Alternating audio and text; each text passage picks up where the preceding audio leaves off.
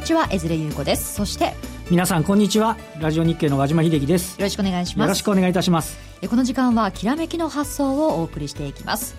さて日経平均ですが今日も下げていますね、えー、午前の終値ですが138円85銭安。1万8744円57銭と1万8800円を割り込む展開となっていますえそれでは早速進めていきましょう。この後は和島さんに前場の振り返りと今週の相場展望についてお話を伺っていきます。この番組はパンローリングの提供でお送りします。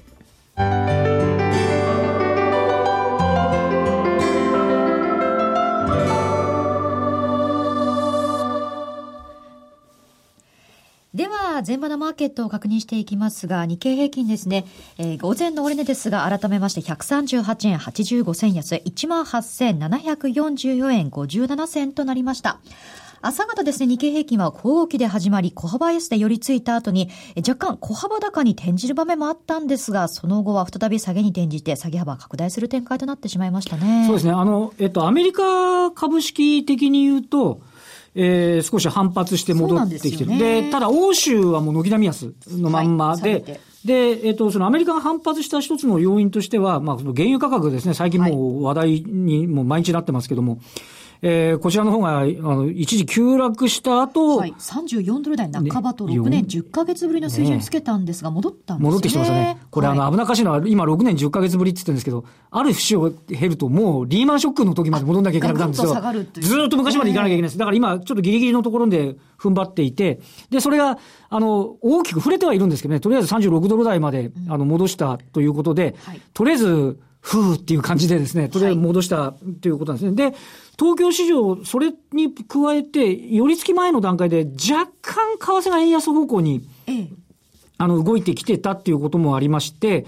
えー、朝方は、あの、えっと、シカゴの225先物は、18,765円という値だったんですけど、そこより若干上の方でね、来て、まあ、プラスになる場面もあったって話なんですが、またその、その10時過ぎぐらいから、為替がスルスルと、こう、121円割るまでの円高方向に、えー、進み、うん、で、ユーロドルでも、ややドルが売られ、みたいな感じを横目にチラチラ見ちゃったら、やっぱりこう、下げ幅をこう拡大するような展開になってしまったというこ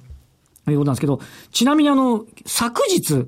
えー、の日経平均の安値っていうのが、18,611円なんですね。はい。まあ今日は楽勝だなと思ってたんですけど、ええ、今日午前中、あの、下げ幅拡大した場面では、18,691円まで。そうですね。11時14分につけてますね。ね、あと80円中とこまで来ちゃってって話でありまして、え、まだちょっと、あの、ドキドキ感が止まらないっていう話と、で、昨日の段階でこの安値をつけた時には、日経平均の25日移動平均線との乖離率というのはマイナス5.2。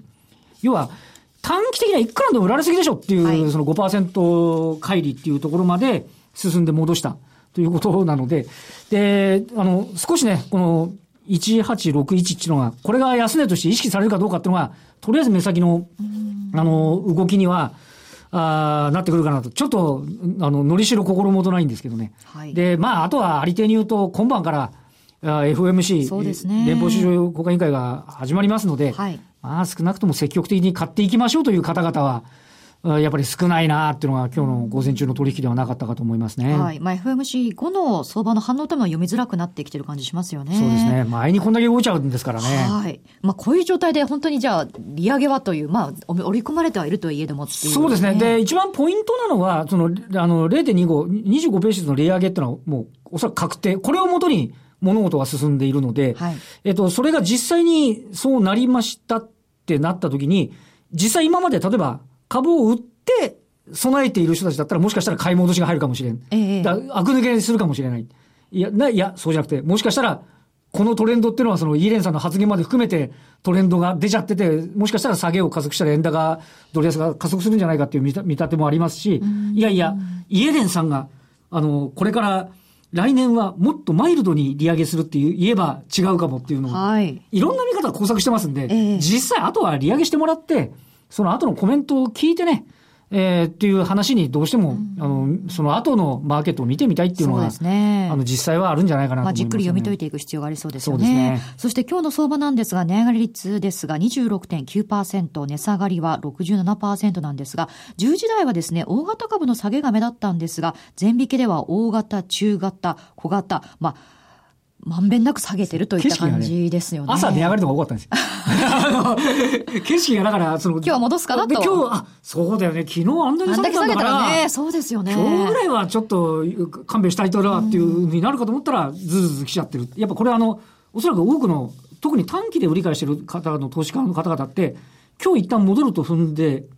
やっぱ、あ、なんかいい感じのリスキだと思ったらずるずる来ちゃってやっぱり投げなきゃいけないみたいな。まあ、そういうなんか地合いの悪さっていうのはね、どうしてもちょっと感じざるを得ないっていうのは、今日の午前だったと思います、ね、そうですね。あの、12月初旬に2万円をつけてから、まあ、一気にこう、1万8700円台となりますと、景色もだいぶ変わった感じしますよね。そうですね。で、あの、2万円の時って、PER、株価収益率で言うと、えっ、ー、と、16倍ちょうどぐらいなところなんですね。はい、で、ちなみに今日の全引けの段階で、えー、株価収益率 PR は14.8倍。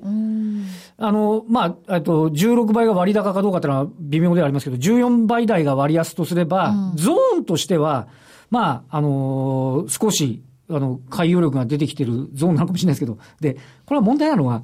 かたやで原油価格がガンガン下がってるおかげで、はい、ハイルド債っていう、あのー、いわゆる氷回りなんだけどっていう言い方すればいいですけど、ジャンク債のね、ファンドなんかがちょっと解約停止になったり。ああ、そうなんですね。あとは、あの、シェールガスに投資してるファンド。はい。これ国内の投資家の方も山のように買ってるんですけど。はいはいはい。これの基準価格がもうガタベリしてて、で、しかも、もし、その、運営会社が飛んだりなんかすると、えー、またちょっと金融問題になるんじゃないかっていう危険が。なんか瀬川さんもそんなようなね、ね、あ、話してましたよね。だから、はい、そんなことが気になるんで、PR っていうのが、じゃあ来期はどうなんだって話になった時に、うん。あの、明るくなると、2万円回復したときは、お、なんか予想より業績もいいじゃんって話なのが、下がってきて、こういう原油価格なんかちょっと荒れ模様になったり、ファンドの一時解約停止になると、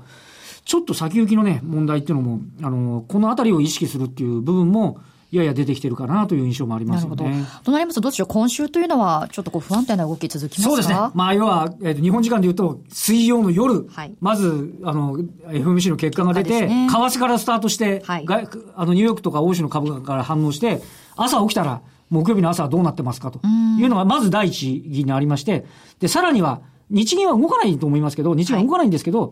黒田さんが、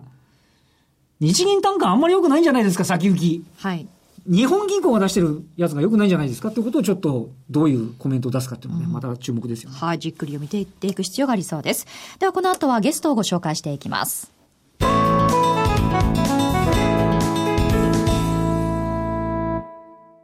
それでは今日のゲストをご紹介していきましょう。アーニングアカデミー代表の浜本隆康さんです。よろしくお願いします。はい、よろしくお願いします。さて浜本さん、はじめましてということになるわけですが、はい普段はどういったことをされているんでしょうか？えっ、と、普段はですね、今はまあ個人で投資をしながら、はい、えー、今、個人の方に、えー、投資を教えるという投資教育を、あの、メインの事業としてさせていただいています。なるほど。はい、リスナーの方もね、初めての方いらっしゃると思うんですが、そもそも浜本さんはどういったご経歴でいらっしゃるんでしょうか？まあ、大学で為替を勉強した、してから、はい、珍しいですね。えっ、と、え、やっぱこのマーケットの世界を追求したくなって、はい、それで、最初は野村証券に入りまして、えっと、まあ、個人営業をやったり、あの、定量分析、あの、売買のモデルとか、えー、そんなものを作ってみたり、あとは最後はファンドマネージャーがお客様の部署で営業を、まあ、してましたと。で、そこからメリンチっていうところに外資系の証券会社からオファーがあったので、結局このマーケットのルールは外国人が決めてるっていうことに気づくわけで、そしたらアメリカの会社のも見たいよねっていうようなことで、まあゴールドマンサックスとメリンチからあったんですけど、ちょっと弟子入りしたい人がメリルにいたので、メリンチに行きました。で、結局自分でやんなきゃわかんないよねっていうようなことで、最後はあの独立系の投資顧問会社で株のファンドマネージャーをえー、していたという経歴ですね。はい。そこからはどういったターニングポイントがあったんでしょうか？えっと、2008年の1月に、えっと、サブプライムローン問題というのがありまして、はいはいまあ、僕、金融セクターのグローバルの調査担当だったんですけど、調べたら、AIG 保険グループとか、はい、シティコープとかですね、名だたる金融機関の自己資本が吹っ飛ぶぐらい損が出る可能性があるっていう計算になっちゃって。気づいてらっしゃったと。まあ、1月ですね。はい、で、わあ、これはちょっと株の運用をやってる場合じゃないぞというようなことで何をしようかなと、まあ、そこから考え始めてたわけなんですけど、まあ、9月のある月曜日にちょっとひらめいて、もうやめようっていうようなことで辞表を出したということがあったんですけど、まあ、いろんなセクター担当してたんで、ちょっと急に言われても困るぞって言われるかと思ったら、すんなり受け入れられて、ちょっとショックを受けたんですけど、はい、まあ、その晩、帰って家に帰ったら、リーマンブラザーズが潰れたという事件があって、はい、一応リーマンショックの前に辞表を出したということがあって、まあ、判断は正しかったなと。先見の明があったというか、ズバリ当たった感じ。先見の明というか、なんかたまたまなのかもしれませんが、ん。当時の業界の仲間からは、お前、自分のエグジットが一番上手だったというふう に。言われていて、はい、まあ、そうなのかなと。まあ、そこからは1年間ずっと、まあ、個人投資家をやりながら、その過程で教えてくださいっていう方が出てきて、今6年ぐらいで今1000名ぐらいの方を教えさせていただきました。そうなんですか。はい。はい、これ実際に本も出されてるんですよね。はい。パンローリングさんから世界の多数派についていく事実を見てから動く FX トレードという FX のこれ本なんですけれど、えー、あの、今、株と FX を教えてて、今、特に FX を力入れて教えてるんですけれど。はい、野村とかメリルでは日本株えずっと日本株です。ずっと日本株です。はい。でも今は FX。はい。で、個人投資家になって、まあ、株と FX、あと先物オプションとかやってたんですけれど、結局、あの、日本の個人の投資家の皆様がお金を増やしたいと思って投資をするわけですけれど、一番最も効率がいいのはやっぱり FX なんですね。株ではなく。はい。で、えっと、効率が良い、かつ、株と FX と比べるとどっちが簡単ですかと言われると、圧倒的に FX なんです。それはもう実際にやられて感じるわけですよね。そうですね。まあ、ゲームがちょっと違うという言い方の方が正しいと思うんですけど、うん、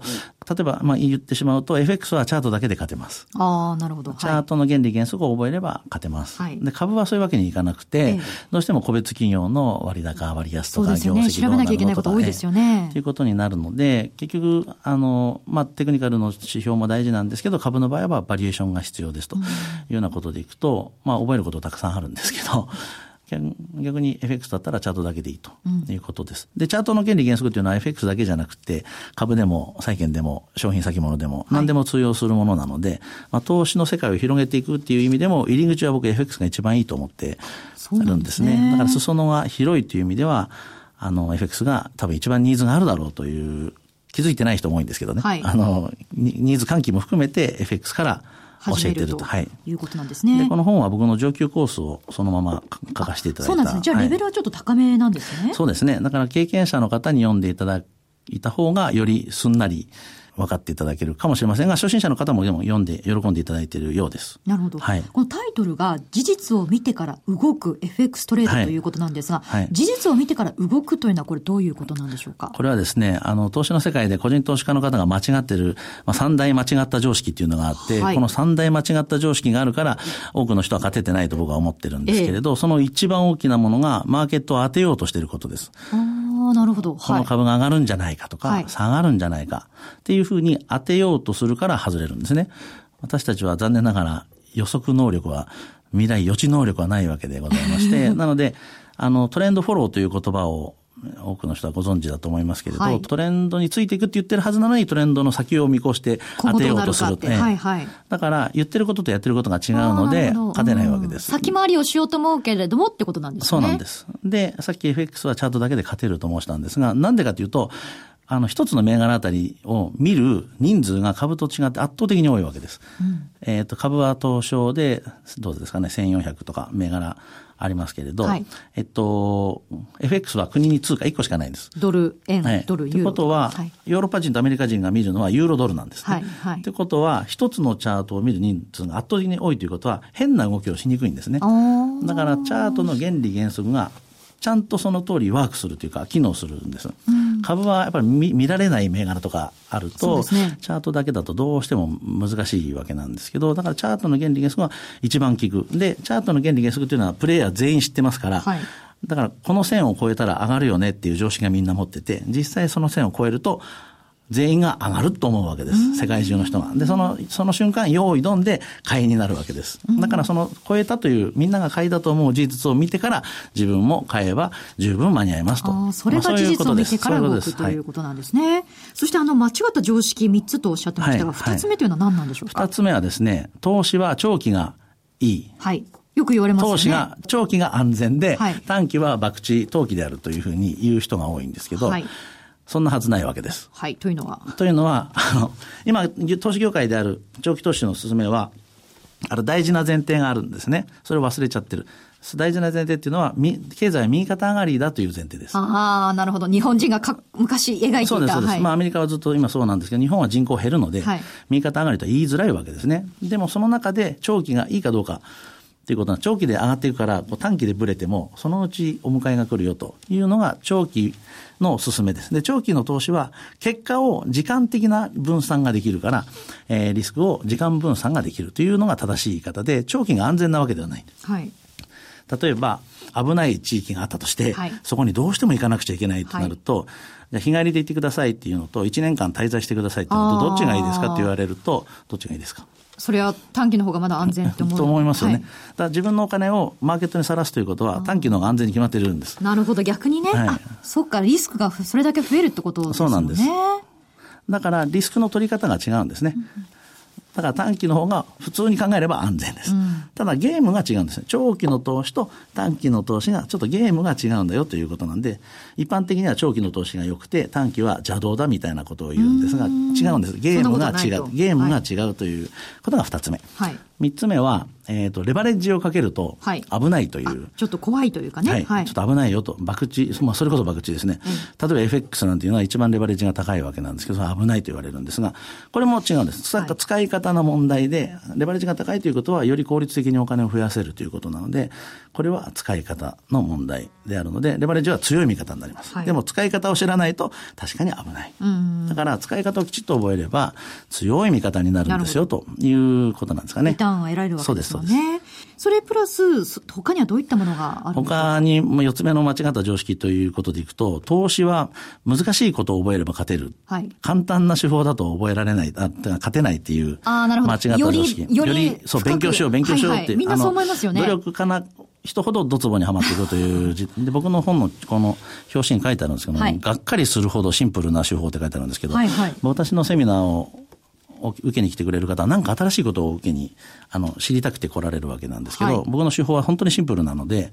うん、7割ぐらいの人がっかりするんです。うん、であ、8割ですね。で、1割は、なるほどって顔してて。やっぱりそうですかっていう感じなんですかね。やっぱりそうですかは1割です。ああ、そう。あの、本当に難しいこともやったんだけど、最後はやっぱりシンプルが勝てますよねっていう、本当にそれは1割だけ。はい、で、なるほどっていう人は初心者の人で、はい、8割はがっかりするんです。はい、これは勝てないから、新しい難しいことをなんか教えてくれるんじゃないかと思ってくるけど、そんなこと知ってますよっていうリアクションなんです。でも、そういう、そういうのをきちっと使える、使い方の問題だということが、僕のセミナー終わる頃にはわかるので、最初はがっかりするんですけど、最後は、なんだ、今までやって難しいことはも無駄だったんだねって気づいて、喜んで帰られるので、まあ、終わりはいいんですけれど、最初は大体みんながっかりするという。勝ち続けてるファンドマネージャーはもう難しいことはあんましてないんですね。じゃあ実際プロの方もっていうことなんですね、はい、難しいことは緊張感が高まるトレードの中ではできません。あ、いざとなった時いざとなった時複雑ななんか手法とか難しいインディケーターとか使いこなせませんから、より簡単であればあるほど強い武器になるんですね。それがまた引いたこう事実を見てから動くということになるわけですね。しかも当てないっていうことだから本当に簡単なんですよね。この本自体は、ノウハウなんですか、それとも何かこう、実践みたいなのがあるんでしょうか、えっと、本の構成、はい、としては、あの、3分の1がノウハウ。というか、まあ考え方ですね。はい。と、3分の1がトレードに一番大事なメンタル。あ、メンタル？はい。メンタル要因があって、はい、まあ3分の1は事例です。こういうチャートの時はこうでこうでっていうことですが、はい、まあメンタルに触れるってなかなか難しいことなんですけど、えー、結局手法は、勝てる手法を知ってればそれでよくて、それをきちっとこなせる自分のメンタルっていうのは、最終的には、これなんか投資でもゴルフでも本当メンタルだなと思うんですけども。本当一緒ですね。一緒です、一緒です。はい、要は決められたことをきっちり自分のエゴというものをの影響を受けずに淡々とこなすことです。エゴっていうのは自分はもっとこう、この水準まで我慢したら儲けられるんじゃないかとかそういう儲けてやろうとか、損をしたら怖いなとか、ゴルフで言ったら OB 嫌だなとか、はいはい、まあ普通の恐れですよね。はいはい、その恐れっていうものは、えみあの頭の中に描いてしまうと実現化してしまう なるほど。だから、ゴルフは絶対フェアウェイに落ちましたって決めてから打てばいいんですけど、はい、まあそういったメンタルコン、まあそれも自分のコントロールなんですね。うん、で、僕はあの、ここにも書いてあるんですけど、あの、トレードを頑張ってやると悟れると思ってて、はい、あの、エゴから下脱できるっていうか、自分のエゴがいろいろ自分に語りかけてくるわけですけど、はい、そそのエゴさんに影響されないように自分を鍛えていくわけです。なるほど。はい。で、よくあの、まあ、経営者の方とか投資家の方は、それなりに素晴らしくなってくると、はい、自己鍛錬をしていくわけですけど、はい、で、山に行ったりとか、お寺に行ってみたりとか、はい、まあ、修行してみたりとかするんですが、ダメです。なかなか悟れないのは、そもそもなんか滝行、滝に打たれてみるとか、そういったことをしようと思う時点でいい人だと思ってるんですよ、自分のこと。自分は滝に打たれに行くなんてなんて素晴らしいんだって思ってるから、ちょっとやっつけなければいけないエゴをちょっとどっかに忘れてきちゃうんです。はい、だからいつまでたってもエゴから下脱できなくて、でもトレードをするってことは、稼ぎたい、損したくないっていうエゴがいつも目の前にあって、その人に影響されないように、絶えずトレーニングすることになるので、すごく悟りの近道だと、なるほど、ね、まあ、思ってるんですけどね。はい。まあ、ノウハウ、そしてメンタル、うん、そしてまあ実際の事例みたいなのも勉強できるということなんですが、はいね。はい、この本とは別に、これからパンローリングが行っているこのアーニンググアカデミーですね、はい、こちらでも実際に何か教えるということなんでしょうか、はい、そうですね。えっと、まあ、投資を個人の方向けに、ありていに言うと分かりやすく。はい。分かりやすくっていうのは、あの、これ業界にいた人が個人の投資家の方に分かりやすく教えられないんです。はい。普通は。なぜかというと、業界の常識っていうのがあって、でも個人の方にはその業界の常識の壁が高いんですね。ええ、で、僕も今教えて6年になりますけれど、最初の3年間はその壁が壊せなくて、うまく伝えられなかったんです。でもその壁がだんだんなくなってきて、こういうふうに言ったら伝わるんだっていう実績がきちっとあって、その、まあ、6年間の集大成を、こう、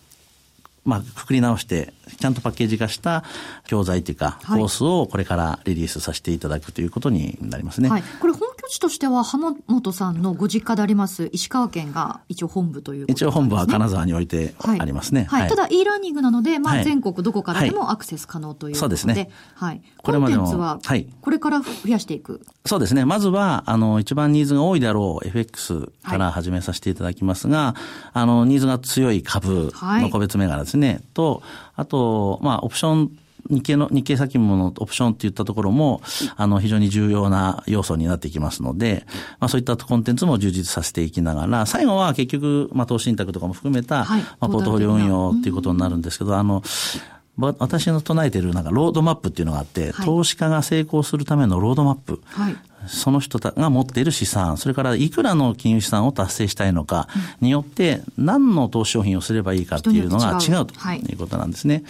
あ、そういったこともアニングアカデミーでは、あの、最初にお話しして、じゃああなたは何からするべきですねみたいな話をさせていただく。なるほど。はい、本格的にはこれからということなんですが、無料のサンプル動画というのは今もうすでに、ね、はい、今ご覧になっていただけるようになっておりまして、まあ、その中でもそのロードマップの話はさせていただいております。はい、はい、ご興味のある方はですね、詳しくは番組のホームページからアクセスしていただければと思います。はい、えここまでは浜本さんにお話を伺いました。どうもありがとうございました。はい、ありがとうございました。さて番組もそろそろお別れの時間となってきました。全引けは18,800円割れの水準なんですが、年末に向けて、これ2万円ね、維持して終わるかなんて言ってましたけれども、ちょっと雰囲気変わってきましたね。いわゆる当備の一新っていうね、最後にピュってくるかどうかっていうのはね、はい、まだ可能性とすると2万円の可能性なしとしないというふうにも思いますけどね。あ、そうですか。まあ、少なからずとも1万8000円、1万9000円台というのはね、維持しているところですよね。はい、さて、来週も素敵なゲストをお招きして、じっくりとお話を伺っていきたいと思います。お楽しみに。えここまでは和島さんにお話を伺っていきました。どうもありがとうございました。ありがとうございました。えそれでは皆さんまた来週この時間にお会いしましょう。この番組はパンローリングの提供でお送りしました。